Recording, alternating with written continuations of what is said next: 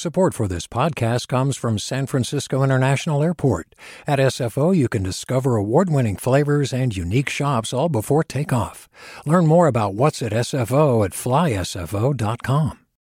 Hey, it's Avery Trufelman, host of Articles of Interest. And I've got to say, I've been a fan of KQED ever since I was a little kid and I would come out to San Francisco to visit my grandma. It was just what we'd always turn on every time we got in the car, every time we were making dinner and turning on the radio. It was always KQED. And then over the years, I've become a massive fan of KQED podcasts because this is local reporting at its best. These are answers to questions you've always wanted to know, interviews with exciting, unusual voices, necessary journalism, all told with love and care and artistry. And did you know that a majority of KQED's funding actually comes from members? It's just people like you and me supporting the programs they love while also getting access to cool events, behind the scenes footage, and so much more. If you want to sign up and be a part of this amazing community, visit donate.kqed.org slash podcasts to become a member today. That's podcasts with an S. Thank you for listening and thank you for your support. From KQED.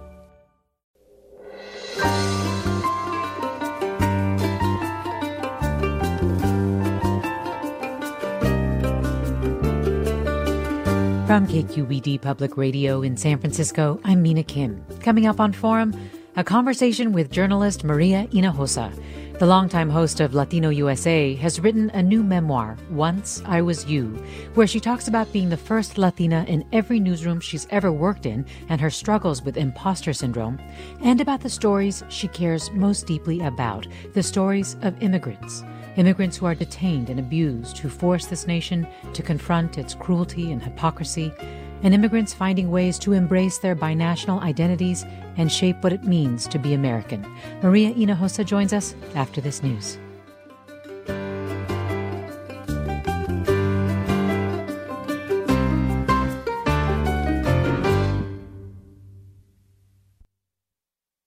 This is Forum. I'm Mina Kim. Maria Hinojosa respects and understands the power of journalism. As the host of NPR's Latino USA and founder of the nonprofit news organization Futuro Media, she uses that power to tell the stories of people often ignored by mainstream outlets, people vulnerable and unseen. In her new book, Once I Was You, a memoir of love and hate in a torn America, Hinojosa shares how she became a trailblazer in journalism who learned to own her voice and how her life has been shaped by decades of U.S. immigration policy. Maria Hinojosa, thanks so much for coming on Forum. It's so great to be with you. Hello, San Francisco. Hello you, from across the other side. Here yes. from Harlem, love to San Francisco. right, where you're speaking to us from your home because of this pandemic. And also, you are a survivor of COVID 19. I am. I the last place I visited actually was California. I was in LA. Uh, before that, it was Mississippi, Detroit, Chicago, um, and I, you know, I have to say I'm a pretty healthy person. I haven't had the flu for about 20 years. I travel all the time on planes, trains, automobiles. and so, you know, early on, I was um, I was getting ready to fly to Mexico uh, to to report a story. So I was kind of like, um, you know, I'm fearless. Like I'm not, I'm not going to get this. I'm not, I'm not going to get this. And then, you know, the shutdown starts and the first week was cool like everything was like oh look i'm doing little zoom gym classes with my daughter we're cooking every night and then slowly i began to feel just worse and worse mm. and and then you're like you know i mean we didn't even have a thermometer at home because we are very healthy and our kids were off in college and uh, that was when i finally called a medical friend and he said you need to get a thermometer and um, you couldn't find thermometers in New York City. Uh, wow. Uh, so I started calling and we found a local one that said, Oh, yeah, we have them. We just have them behind the counter so that people won't buy them all. And it, I'll never forget that. I'm like, Oh my God, this is happening in New York City. And then basically, I had a fever uh, that hovered around uh, 100. But for me, that's a lot because I'm petite. And I've calculated it was probably 30 days. So it was not fun. Yeah. I didn't, I was able to breathe. Um, I could not walk anywhere. I had no energy. I felt like a gorilla was banging my body with a stick. Um, I got very angry, very aggressive. Um, but I was, uh, mine was considered a mild version. And I'm well, so thankful every day when I wake up. I swear, I'm so thankful every day when I wake up. I'm like, here I am. I survived this. Yes, I am so glad it was a mild version. And just listening to you describe your experience, but in particular, you describe how, you know, you're fearless and you're petite. It reminds me a lot of how you described your mom in your memoir, Once I Was You. I, I have to tell you that description of your mother's encounter with the immigration agent inspecting your green cards when you were coming to the U.S. from Mexico as a baby in 1962 made my heart stop as I was reading it, um, where this agent actually tried to separate the two of you. You were coming to be with your father, who was hired as a researcher at the University of Chicago. Could you tell that story? Well, the thing is, is that that story evolved. So first, I didn't know the story, which one of the reasons why I wrote the book is please find out these stories. And sometimes you're going to have to ask about the story more than once to kind of get to what really happened. But I really didn't know the story. By that time, I was already reporter. I was a reporter. I was a journalist. I was writing Raising Raul, uh, my memoir for my son. So it was like the late 1990s. and I asked my mom, so what? So we came by plane, but what really happened? And the way I used to tell the story was that we came, my two brothers, my sister, my mom, all dolled up, you know, by plane from Mexico City to Dallas, change planes in Dallas, go off to Chicago, where my dad was a medical doctor at the at the University of Chicago, and and that something happened at the airport that's what, what, what, you know, something happened. This immigration agent, he said some things, but, you know, I spoke back to him. And that was for about almost 20 years the way I would tell the story at all of my public speaking events because it was kind of like, oh my God, here's where Maria Hinojosa learned how to be the loud Latina, you know, where she learned how to have her voice. It was from her mother, who at that moment spoke back to an immigration agent. But I didn't really know until what it really, really meant until my mom called me right at the time when everybody was hearing that tape of babies and toddlers and children crying, wailing for their families, wailing for their mothers. And the entire country at that moment was like looking this straight up in the eyes. And you know what it did was that it was very traumatic for a lot of people. And I get a phone call from my mom. and my mom says, she's crying. I said, Mami, ¿qué pasa? ¿Qué pasa, Mami? You know, because you know when your mom calls you cry. I know, mijita, es que I realized that those mothers who are crying now for their children that have been taken from me, that could have been me. And I was like, what are you talking about, mom? Mom, what are you talking about? Mamita, those children, those babies, they could have been you. And my heart stopped, like yours. I I was in an airport. It was crowded. It was noisy. It was the least intimate place to be getting this news. And and I just went into kind of like um, you know, zombie land on the next plane, just like kind of thinking about this connection and just feeling this pain deeply. And so that's that's what ends up happening in the writing of the, this book. And I did not know that the immigration agent actually said those words to my mom when he saw my body with a rash and he said, We are going to keep her. We're going to put her in quarantine. And I really thought for like also like that was just a fluke, like, oh, that just happened once. That was some weird immigration agent, you know. He, what?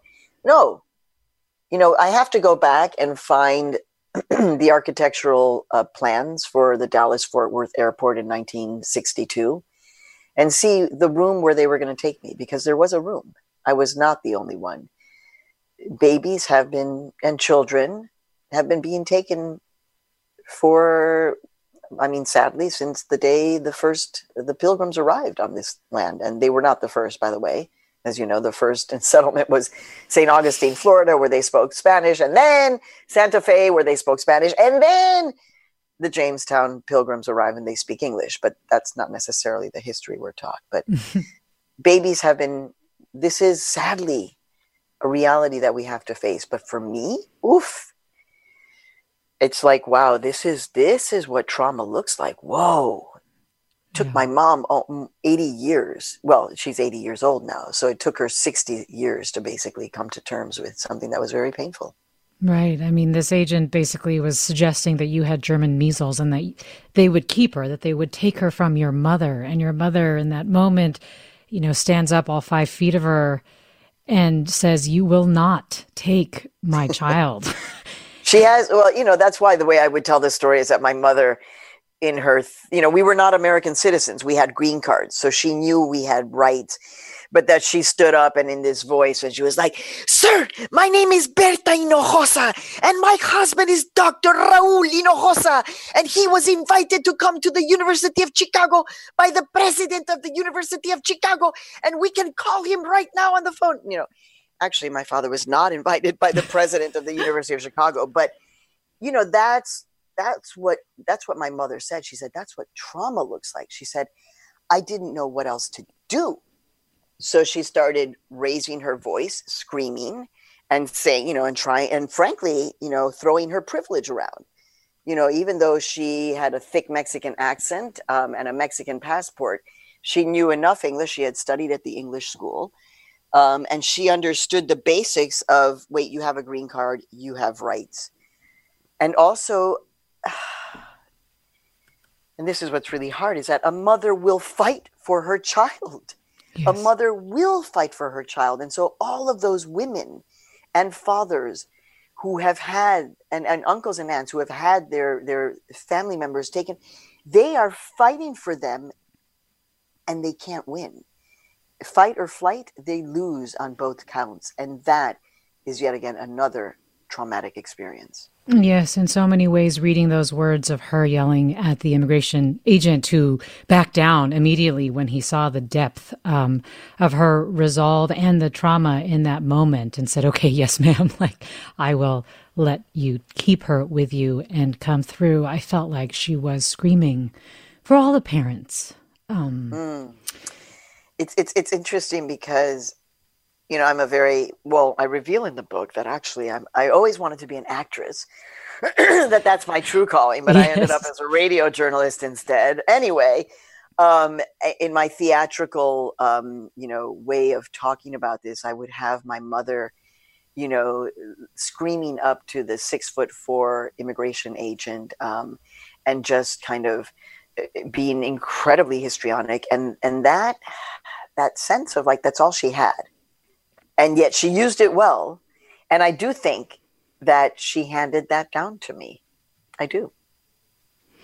And also the way that you see that experience and how it relates to this nation's history uh, and this nation's treatment of immigrants is also something that I was really struck by. Both feel like real consistent threads throughout your book. And, uh, I want to invite our listeners to join this conversation. We're talking with Maria Hinojosa, a voice you know as the longtime host of NPR's Latino USA. She's also CEO of Futuro Media Group. And we're talking about her new memoir, Once I Was You, a memoir of love and hate in a torn America, and about her reporting on immigration and her own experiences of uh, a potential family separation.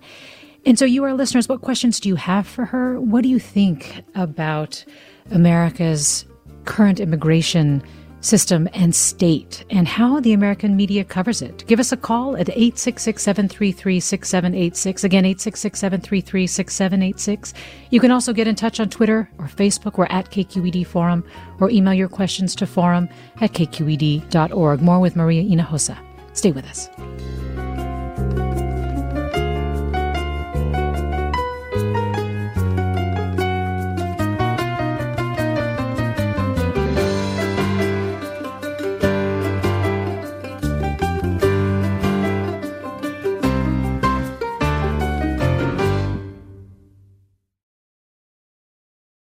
You're listening to Forum. I'm Mina Kim. We're talking with Maria Hinojosa about her new book, Once I Was You, a memoir of love and hate in a torn America. Hinojosa is host of NPR's Latino USA and founder of Futuro Media, a nonprofit news organization that centers the voices of people of color.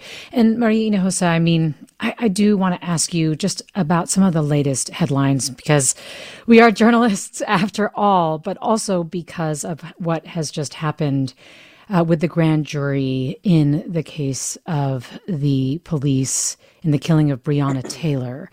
Uh, first, if I could get your reaction to the grand jury's decision to indict one of the three officers involved on first degree wanton endangerment, no charges uh, related to Taylor's death. Yeah, this is a sad time. You know, I live in Harlem in New York City. Last night, um, I heard protests in my community. Um, I, I live with my two adult children. So my daughter is 22 years old. Her, Breonna's death has really struck her. Um, and she, you know, we had a moment last night. I actually tweeted about it because, you know, the word impunity is a word that is used very often in Latin America when we talk about femicide. And I think we we have to talk about impunity in the United States, specifically in this case of the femicide of a black woman and against the lives of black women. So, um, you know, eh, for me, what's important now is again to make the connections. I, I again, I also tweeted it, this is very. I don't like saying these things, but at the same time, I think you know we have to say what these things are. This was not a police-involved shooting. This was an extrajudicial murder. And when you think about, you know, the kind of violence that has been unleashed historically against Black lives, um, it's part of a continuum. George Floyd, Breonna Taylor, uh, all of the long list. They are not, you know, they are not Eric Garner. So, so here in New York, Eric Garner, for God's sake. So these things that are happening are built on a, a, a horrific tradition of violence against Black lives um, one of the things that I've been saying as I talk about my book is um, that the, the the original sin was slavery, but the first sin was uh, genocide, and that anti-immigrant hate is built on those two hate: anti-indigenous hatred, anti-black hatred, leads very nicely into anti-immigrant hatred. And then the question that we have to understand is anti-immigrant hatred is hatred of the other the, the other and and basically the other who is not born in this country. And so we have to begin one of the most beautiful things for me about beautiful and intense was a uh, understanding my connection to the people who we know and, and people in california know this much more than people on the east coast. But the people who were the very first by law to be excluded from this country excluded by law. It was actually chinese asian women it started with the women. Those women who wanted to come here to meet their husbands and lovers who were working, uh, or sons who were working on the railroad, were my mother. They were my mother, um, who was coming to meet my father. They were labeled as sex workers or prostitutes by an American government, right? That that labeled them and saw them in this way, and that's that that notion that that the exclusion begins on the backs of Asian women is something that um, is very powerful. So the book, Once I Was You, is as much about my story as a journalist, you know, as an immigrant, um, as it is also about like these really important history lessons that tie and bind us all together. Yes, affect us still today. And I do have to say that one of the things I really appreciated about your book was how much you highlighted the shared experiences and interests of people of color, but in particular, Latinos and Asian Americans. I mean, I do think that this is not emphasized enough uh, in terms of the shared history and our intertwined impacts uh, in terms of the way immigrants are treated or people who are seen as foreigners. Um, Correct. And you know, th- yeah, go right ahead. Th- no, thank you for bringing that up. I think for me, there's a very, I- I'm hoping that this book makes its way into also different communities. So one of the communities that I hope it connects with is actually with the Vietnamese community. Because, you know, as I'm writing about this history, like in real time, and I'm like, wait a second, I lived through this. Well, it turns out that I was alive during the very first televised refugee crisis. And it was the Vietnamese people. And I write, you know, watching journalism, because I was watching news all the time, even though we didn't have cable, um, you know, and, and it, this notion that that the Vietnamese people were never able to speak for themselves. We only saw them in the background. And then this beautiful turn when I become a journalist um, at NPR working for Scott Simon, and I end up saying, "Well, we're going to do a story about the Vietnamese refugees who have landed, who have come here, and how how they see finally giving voice to the Vietnamese community in Corpus Christi."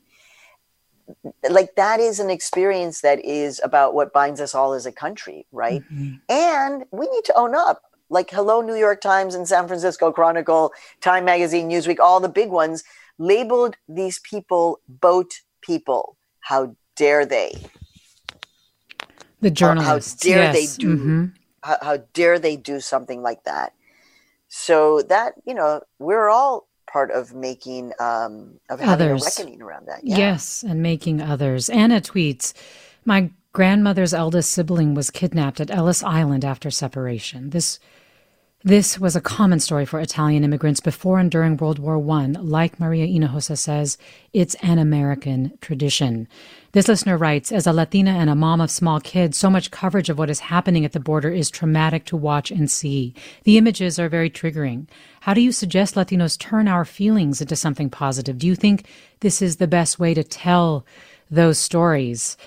This has definitely been a conversation around how you tell stories how you humanize people, which I know is such a goal of yours, right? With care while not exploiting their traumas.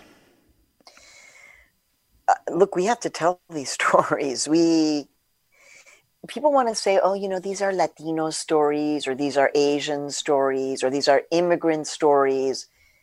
These are American stories. Okay, they're they're American stories. These these are stories that are happening right here in the United States of America. And so, you know, this moment is yet another moment of reckoning. Again, the Black Lives Matter movement teaching us how you own your power and, and push for a kind of reckoning. So, um, for people who were not born in this country and who have family members who are immigrants, like my husband and I were not born in this country. Our children are, you know, firstborn uh, generation, first generation in this country. And so there is a lot of talk and worry about what we see going on. This is, as we say in Mexican Spanish, esto se siente en la carne propia. Like we're feeling it with our skin, on our meat. We're feeling this with the meat on our bones, you know, mm-hmm. these policies. Now, it, this is not new. This was not built under the Trump administration. This is one of the things I had to really uncover. And yes, it is very sad, but, you know, a pox on both of their houses on the Democrats and the Republicans. But both of their houses, Bill Clinton signed into law the restrictive anti immigrant uh, laws that led to George W. Bush being able to create all those detention camps that then ramped up after 9 11 on anti Muslim hate, and then, you know, took off after Obama, which he has yet to apologize for. Um, and then the private prison industry gets involved, and that's their kaching moment. You know, Black Lives Matter movement is pushing to uh, come to terms with mass uh, incarceration. Well, the way you still make money while you're closing down prisons is that you start taking immigrants and you start making a profit off of their bodies. And anyone, the, the litmus test, this is what's really hard, Mina, is that the, the litmus test is basically were you born in this country or were you not? And that horrifies me that that's where we are. Um, but that is where we are. So I, I guess that was a long answer to say, please don't be quiet. Please find a way to find your joy. This is not going to go away in a year. We have this is uh, an immigration detention deportation mass industrial complex. So everybody is going to have to take part in deconstructing this thing everybody. And it's not going to happen overnight. So we need you to sleep, to eat, to find joy, to find love, and to help take this thing down. And I think what you're also saying is that we need to fully understand the role that both Republicans and Democrats played in what we're seeing now as the horrific cruelty on the border. Uh, in terms of the role that the Obama administration played, the role that the Clinton administration played, as well as Bush and now Trump.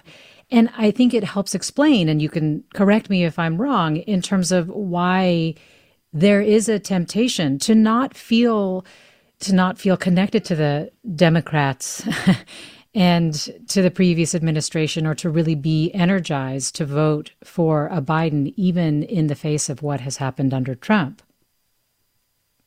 Yeah, well, I think the problem is is that um, I, I, just honestly I, I couldn't have imagined when Donald Trump won, and I always said he could, and I was a little bit ridiculed for that because I was always like, no, no, he he can win. He can definitely win. And people are like, no, he's not going to win. You know, no, no, he can win.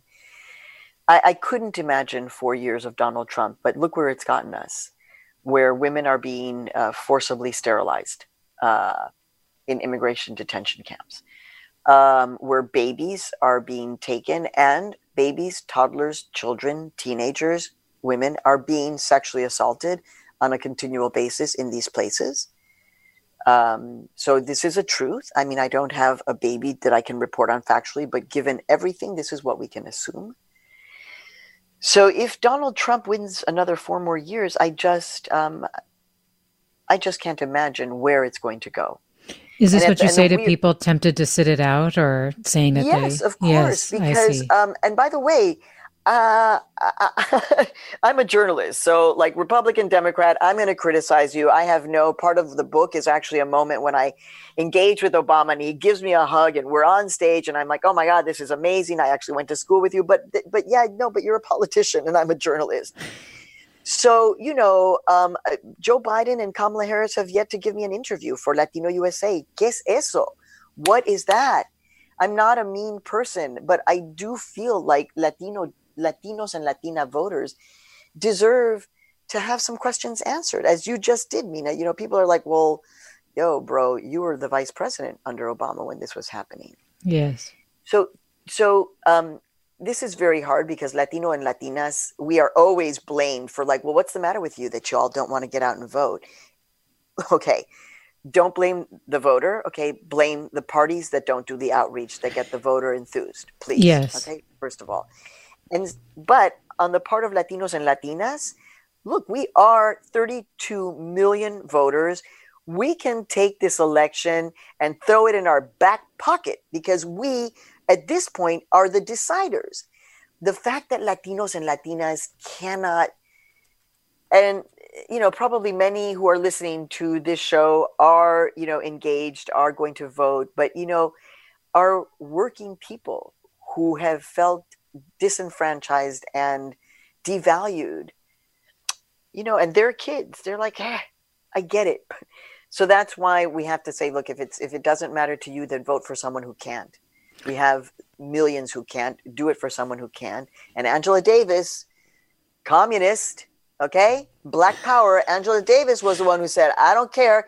Y'all got to do this. You got to make this happen because this this is white supremacy unleashed and we feel it in our bones. And so, Yes. Yeah, I agree with you too, though, in terms of just the frustration of the lack of engagement by the Democrats to Asian American voters as well. I mean, this is also another community that uh, could really make a difference. Where is the outreach? Why so much neglect? Let me go to uh, our callers, and I'll start with uh, Naline in San Francisco. Hi, Naline, join us. Hi, I really love your show especially when you're the uh, commentator. Uh, also, um, I'm an immigrant from Hong Kong, and I came to San Francisco as a very young girl. And at a certain point, when I was around 10, um, 11, my mother really wanted me to be naturalized. So she took me down to the federal building, and these two large men, white men in black, you know, kind of like with black suits, etc., took me into a little room. And my mom was really like very upset, like, why are you taking my little daughter in the room? And they took me in that room and they were discussing something. And finally, they came to me and said, "Well, you you have no right to be a citizen." And I said, "What?" And they said, "Because your father is not really your father, and you came here under the pretense that that man was your father. So admit it, he's not your father." And so there were these two big guys looming over me, and I am very small too. Right now, I'm only five foot one, and I just remembered all the all the books I had been reading, like Pippi Longstocking and Ramona and Beezus. But I also remembered my mom, and she's extremely strong in her resolute silence. But I had to pick, like, what should I be? Should I be quiet or should I speak out? And they were yelling at me, and I just spoke out and said, Of course he's my father. He's my father. And they were pummeling me, saying, He's not, he's not. Admit it, admit it. And I just kept remembering all the books I read, and I, I knew that I had to be American strong instead of Chinese strong. Mm. And wow. I was American strong, and then they just gave up.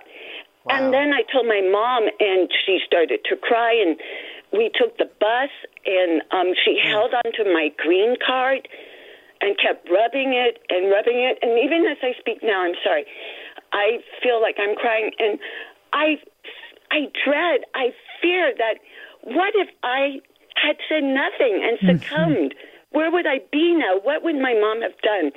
And the thing I want to say is that we talk about speaking out. My mom not speaking out, Asian women not spe- speaking out, does not mean they are not strong. They are strong. They are Asian strong because what they have had to endure in silence is more than anything anybody could have. So they are also strong. What year was this? I, I, what year was this?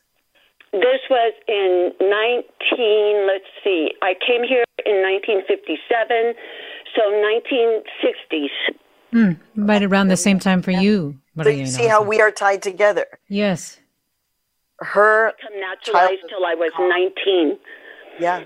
So we're we're tied together. We're and and the sad thing is that that I mean, of course, trauma.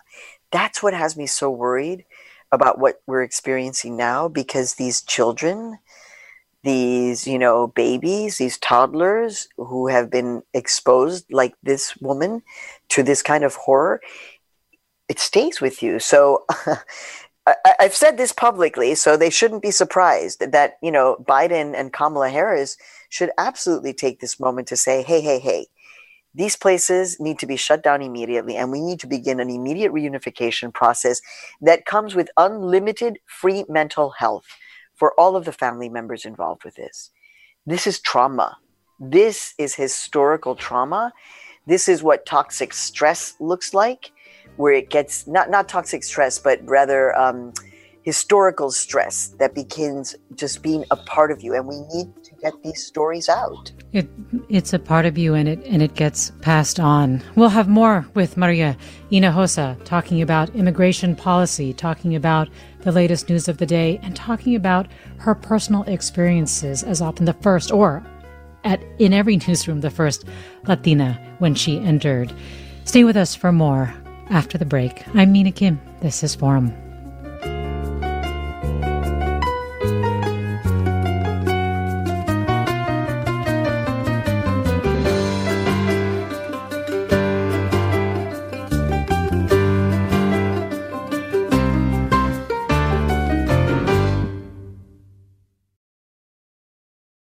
This is Forum. I'm Mina Kim. We're talking with Maria Hinojosa, author of the new memoir, Once I Was You, also host of NPR's Latino USA and CEO of Futura, Futuro Media Group.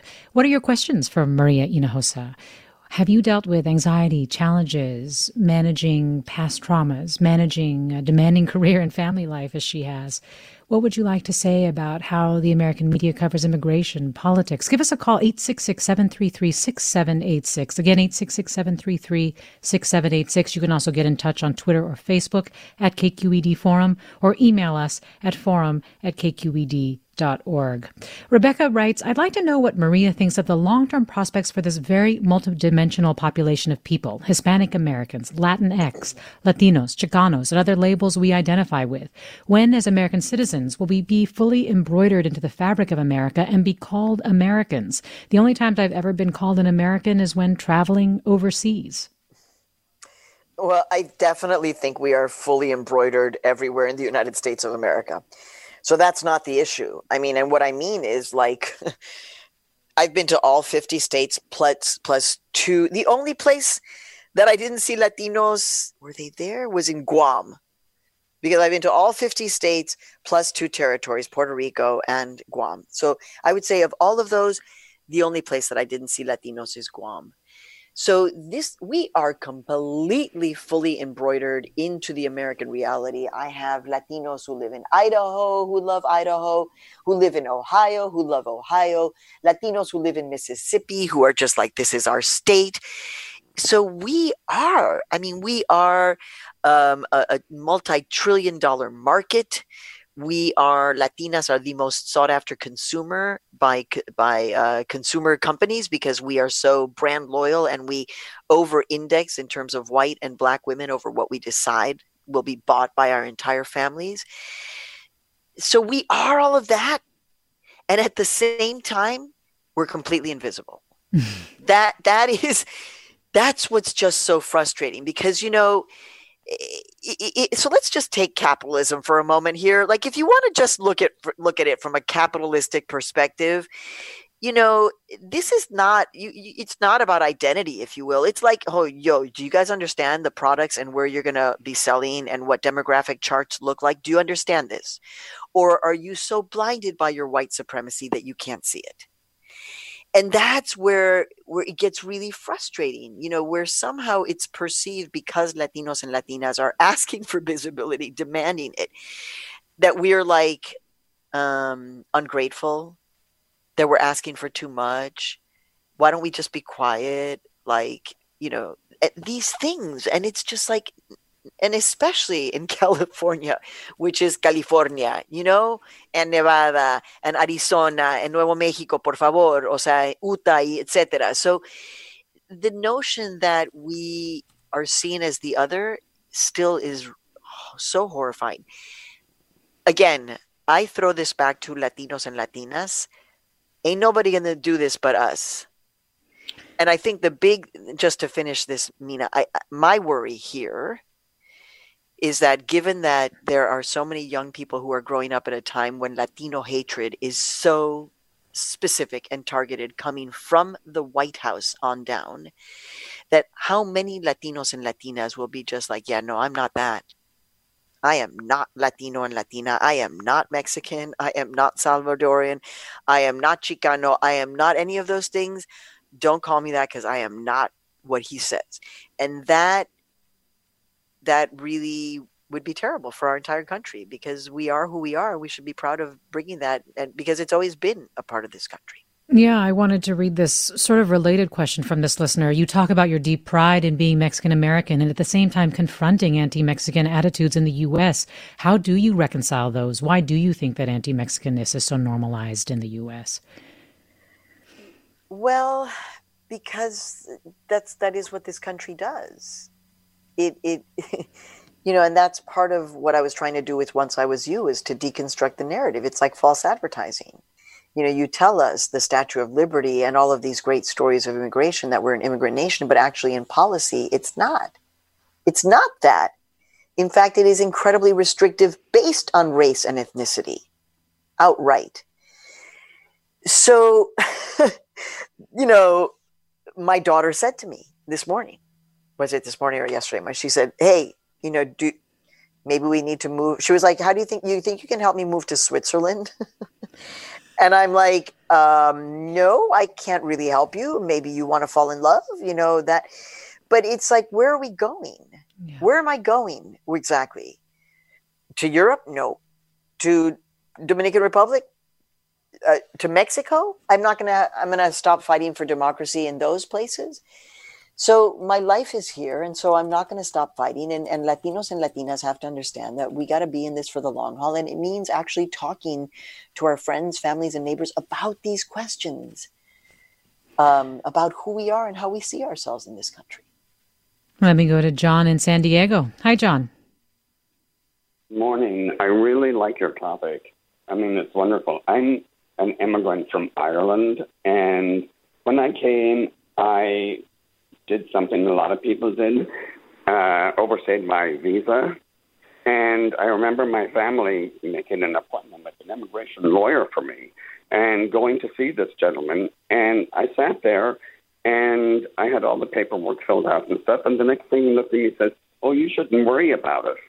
And I said, Why shouldn't I worry about it? And then he said, Well, nobody's looking for you. And I thought, Why? What do you mean nobody's looking for you? You're white. Mm. And I was shocked. I mean, I was like, I just come from Ireland, and all of a sudden I started like looking around in America and realizing that it was a foreign country. That the way people thought wasn't at all was just as much as if I had gone to Germany and I couldn't understand the language. All of a sudden, I found myself with a cultural difference. And it took me a long time, and it's sad to kind of see how. Can I, can I ask you a question? Can I ask you a question? How, how often do you speak publicly about the fact that you overstayed your visa and that there was a period of time when you were undocumented mm-hmm. living without papers in this country? How often do you say that mm-hmm. publicly? This is the first time I've ever said it out loud, and I don't know if you can hear a shake in my voice, but it's the first time I've ever done it. And so, I did so, get my citizenship, and right, we, it was we, during this Simpson Margolin bill. Right. We need you. Right. That was 1996, the the um, uh, Immigration Reform and Control Act. So we actually need you desperately. We actually need you to show your face and to tell your story and to say what happened. Because one, I mean, the Irish people are a political people. I mean, there are so many Irish undocumented here in New York who organize, who have formed relationships with the undocumented Latino community and fought together. So, for that reason, and also because, you know, there is a huge undocumented Irish population. And that agent was exactly right.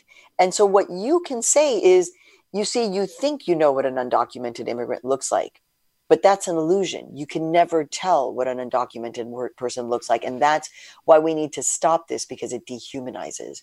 So thank you so much for sharing this. But I, and I know this was hard. I honor you. Thank you so much. And I would say you have nothing to be afraid of, but we need you desperately to talk publicly about this. That's what I wanted to say too, John. I mean, Thank you for doing it for the first time today on our air, and I can hear the shake in your voice. Can I, can I say? Can I say one last thing? When it came time for me to submit the paperwork for my immigration policy, um, I was the person that was taking my ninety dollars pushed it back to me and said, "Are you HIV positive?" And I realized, yes, I am. And so he pushed it back and said, Don't do that because you won't get in. And so I remember the night that the bill was passed and it became law, and I sat at home becoming invisible again. And eventually I was able to get my citizenship, but I fought really hard for it to get it. John, oh my God, your story is like, I, I, really hope you can find me and get in touch with me because I'm fascinated by your story because yeah. that's the, the othering, you know. So, you know, the pandemic, right? And the exclusion of the AIDS pandemic and being told, don't you dare say that or else you'll never be let in. So, John, your story is deeply important for this moment for us to see. And again, thank you so much for sharing that. I mean, and this other listener writes the media doesn't carry coverage about immigration nearly enough. It should be headline news all the time. And Nancy tweets, I hope someone high up in the Biden campaign is listening to Maria Hinojosa. I do want to just ask you if you could share your your story of finding NPR. I, I was really moved by this. You were listening to someone report intelligently in English on Latin America, blew your mind, but the detail of you when you found that, not physically letting go of the dial because you were afraid that you would, with the slightest movement, you would lose what you had found. I love this story. And of course, public radio people love this particular moment in the book, which is, you know, I'm a teenager. I'm a Mexican kid who's growing up on the south side of Chicago. And I'm playing with the only radio that we had in the house, which was a little beat up plastic box that, you know, was screechy on the, you know, when you would move the little dial to. And one day I had taken the radio to the my back room. I was cleaning. I think I was, you know, taking down whatever Elton John posters or something like that.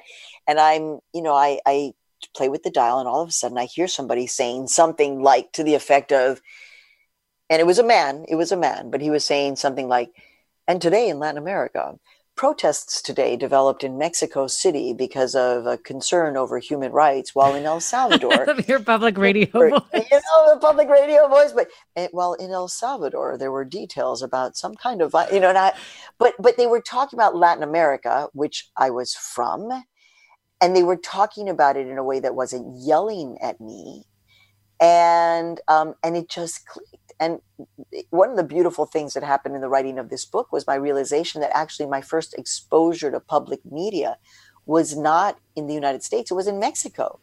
Those of uh, in your listener audience who are Mexican will know Radio Educación, which is education radio, or El Canal Once, Channel 11. These, or Radio Universidad, which is the university radio. All of those were public radio, public television. And I was seeing that even before I heard NPR. But then it clicked. I was like, oh, wait, they have public radio here and it's Latin America. And it did. Now, the interesting thing, Mina, is that even though that was a watershed moment for me as a listener, because we were invisible from the news media writ large, I still didn't think, oh, wow, and now I want to work there because there were none. So I still didn't think like, oh, I could do that. It was like somebody else is going to do that. I'll listen. It's not. Yeah, Maria Hinojosa, you're listening to Forum. I'm Mina Kim. And Maria Hinojosa, I mean, yeah, one of the things I was struck by was for you to even apply to that first NPR internship, you had to be pushed. It's hard to imagine that. Yeah, well, so so I've been asked uh, on this virtual book tour, you know, what can allies do, um, especially in regards to young journalists um, who are Latino or Latina or immigrant or not white. Um, what can you do? And I, I, I mean, you understand that right now, if you're young and Latino, you are getting a lot of mixed messages. There's a lot of hate. That's why there's hate in my title because it is hate. And so if you see someone, oh, you know, please build them up. I mean, I'm I'm a professor. I like to joke that I'm Mexican, so I have 16 jobs because I can never say no to work. And so, you know, I'm a professor as well as everything else. I'm at my at my alma mater, Barnard College. In fact, when I finish this, I'll be teaching for two hours after this interview. And I tell my students that they need to own their power, own who they are. Um, I mean, I basically just say, you you you got to do this. You have to own this moment so um, that's mm. just something that you know we we have to do. We have to force ourselves to do it. And I would just say that again, anybody who is listening to this has an element of privilege, and for me, privilege means responsibility because there are so many who do not even have the privilege to be listening to public radio in the middle of the day. Yes. So, um, so, so keep at it, young journalists. And for those of you who are allies, give a shout out, say good job, do it, go, believe it, because that's how I ended up applying for that internship. If Jane Gould hadn't said that, I wouldn't be here. Yes, it's like gold. Juan Carlos tweets, I am you. I'm Mexican. I have and still face discrimination and systemic racism. Most recently, I face discrimination at work, where equity initiatives are led by people who I know are racist and have no sincere interest in true equity. Let me go to Lou in San Francisco. Hi, Lou. Hi, how are you guys doing today? Great. Good. What's on your mind? Well, I got a question for Maria. Um, if she could say something uh, about how the surge that we've seen in the last few years of of uh, people coming up from Central America, how that's related to the horrible policies of our country towards that region, really mm-hmm. since the 1950s, and I I think people need to uh, understand that. Thank you for your question. Uh, and it's actually not since the 1950s. I mean, the United States was involved in Central America at the turn of, this, uh, uh, of the century. In the 1900s, the United States had their hands there. And then, yes, big, big intervention, Guatemala with United Fruit Company. Um, I would, I would take issue with your, your word, sir, with all due respect. Um, I, I'm, I'm a, I have a problem with the term surge because I don't think it is this. I think we need to have a sense of context. Um, these are not 2 million people who are coming and uh, at the border clamoring, clamoring to be to come in okay? These are uh, several thousand you know? These are the people who are the most desperate who cannot take it anymore. And so i just want to play down this notion of the surge or people you know these are the most desperate people who have found some form of wherewithal to actually get up and leave. When many of us you know faced with kind of terror situations can't even move. Um, your question about the relationship means everything to me because if you read my book once i was you that's that's where i actually revealed that yes actually i was an activist. I'm not an activist now but i was an activist in college and i wasn't an activist for the mexican revolution. I was an activist for central america for women from El Salvador. So, how is it possible that in the 1980s, the United States was sending millions of dollars a day in military hardware down to El Salvador, to Guatemala, to Honduras, to militarize these places? In the 1980s, to a huge degree, hundreds of thousands of people dead in, in, in, in, in El Salvador, potentially 100,000 dead in, in Guatemala. So I, I sadly I have met journalists who are I'm not going to drop any names, but names that you all know, journalists who I said, yes, isn't it incredible that this is happening after what was going on in the 1980s? And this person turned to me and said, What do you mean?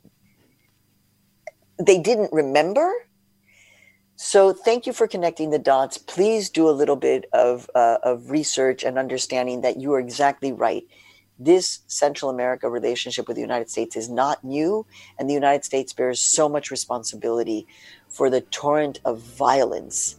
Um, I mean, in El Salvador, many of these people who became, you know, killers in the military or right wing death squads were trained in Georgia, in the United States. Well, Jonathan writes, thank you for having Maria Hinojosa on Forum. My wife and I have tuned in every Sunday evening for her program, Latino USA for many years. Marina, Maria Hinojosa, thank you so much for coming on. Really appreciate talking with you. Oh, love speaking with you, Mina. Thank you so much. Maria Hinojosa, her memoir is Once I Was You, a memoir of love and hate in a torn America. Blanca Torres produced today's segment. I'm Mina Kim. Thanks so much for listening to Forum.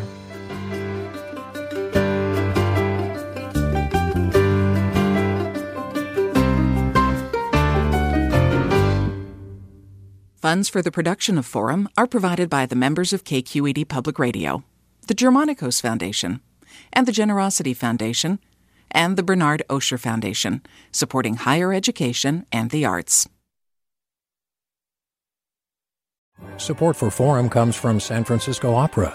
Set 10 years after a school shooting, the critically acclaimed opera Innocence takes us into a complex emotional journey where our understanding of innocence and guilt is constantly upended. Kaija Saariaho's ethereal score collapses the past into the present as a community of survivors grapple with how to move forward. Don't miss the highly anticipated American premiere of Innocence, June 1st through 21st. Learn more at sfopera.com. We've all got those parts of our house where the internet just won't go. Well, if you had wall to wall Wi Fi from Xfinity, you could worry less about dead spots.